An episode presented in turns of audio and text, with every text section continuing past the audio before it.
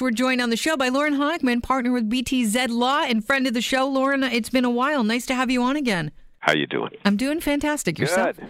So I want to talk about this. Um, this was implemented by the Harper government in 2013. It's a law that makes people convicted of crimes pay surcharges to help victims. Right. Now it's been deemed, as of today, unconstitutional.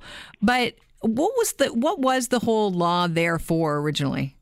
Well, I mean, it, it actually had a, a really good purpose. I mean, the the uh, the it's it was to raise funds for victim support services and of increasing offenders' accountability to the victims of crime, to the community in general.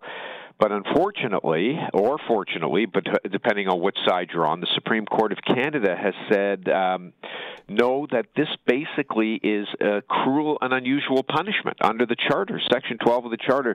Very few cases ever fall under that, but they say that it, it causes harm to people, uh, uh, for example, some to suffer uh, disproportionate financial consequences regardless of their moral culpability. So, for example, you know, it's not just somebody who may be uh, who may have been found guilty of a very violent offense against somebody, but it could just be somebody who uh, is convicted of a, of a shoplifting, of a theft under.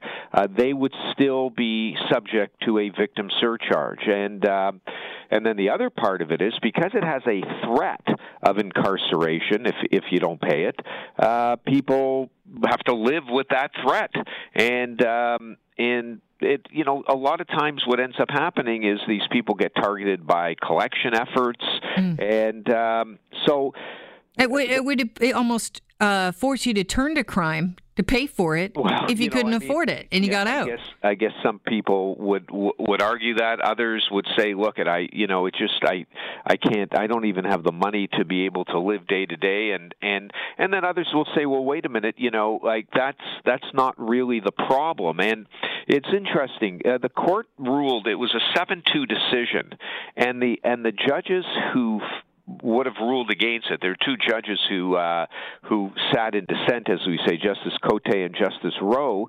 They, they didn't. They said, look, well, while it may constitute punishment, um, they didn't feel that it was grossly disproportional. They said that uh, they don't think it was cruel and unusual punishment, and they say that people first, like offenders who aren't able to pay, they're not going to be subject to enforcement mechanisms. There are restrictions. There's uh, there's extensions, etc.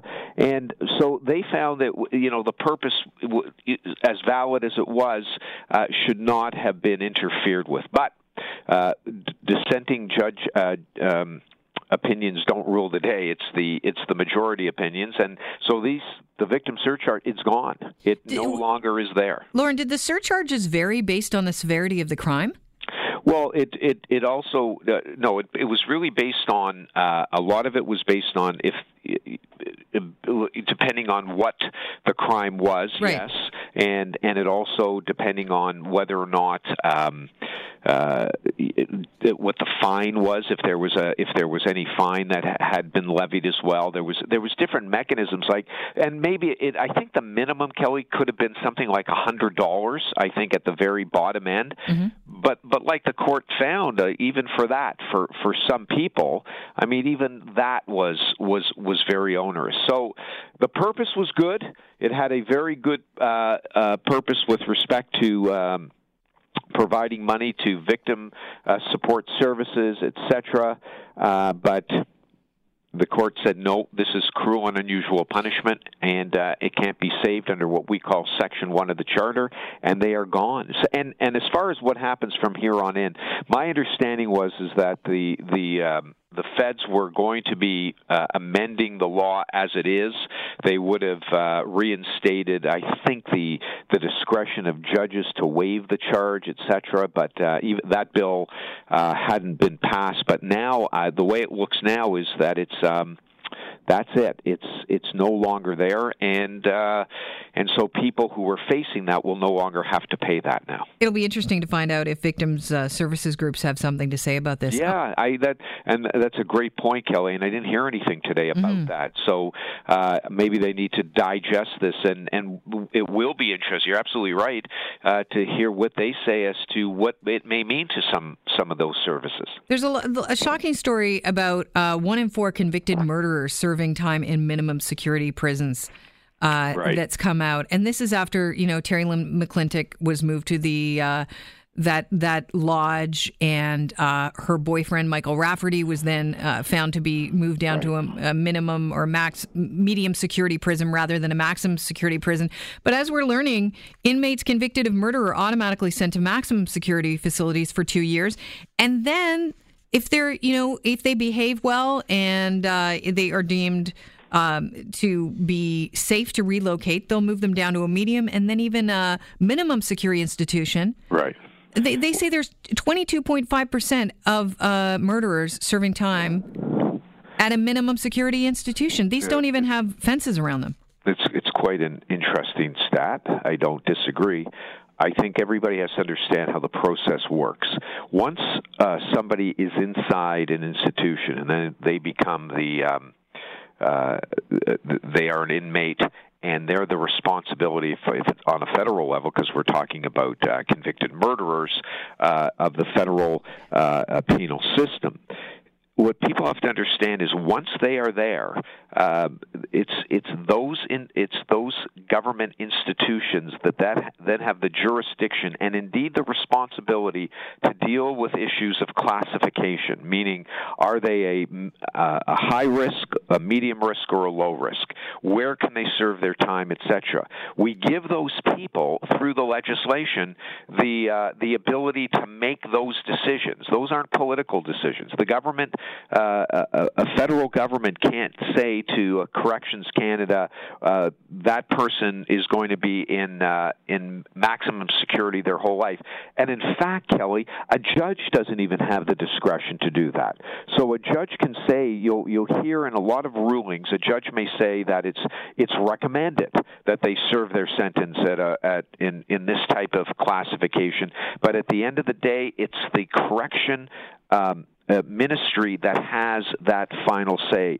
So you go, okay, well that's great, but but how is it that they're making these decisions mm-hmm. on on convicted murders? Well, you know one of the parts of our our whole sentencing regime and and it, whether we like it or not i don't think our friends in the states have the same principles but one of the principles that we have is rehabilitation.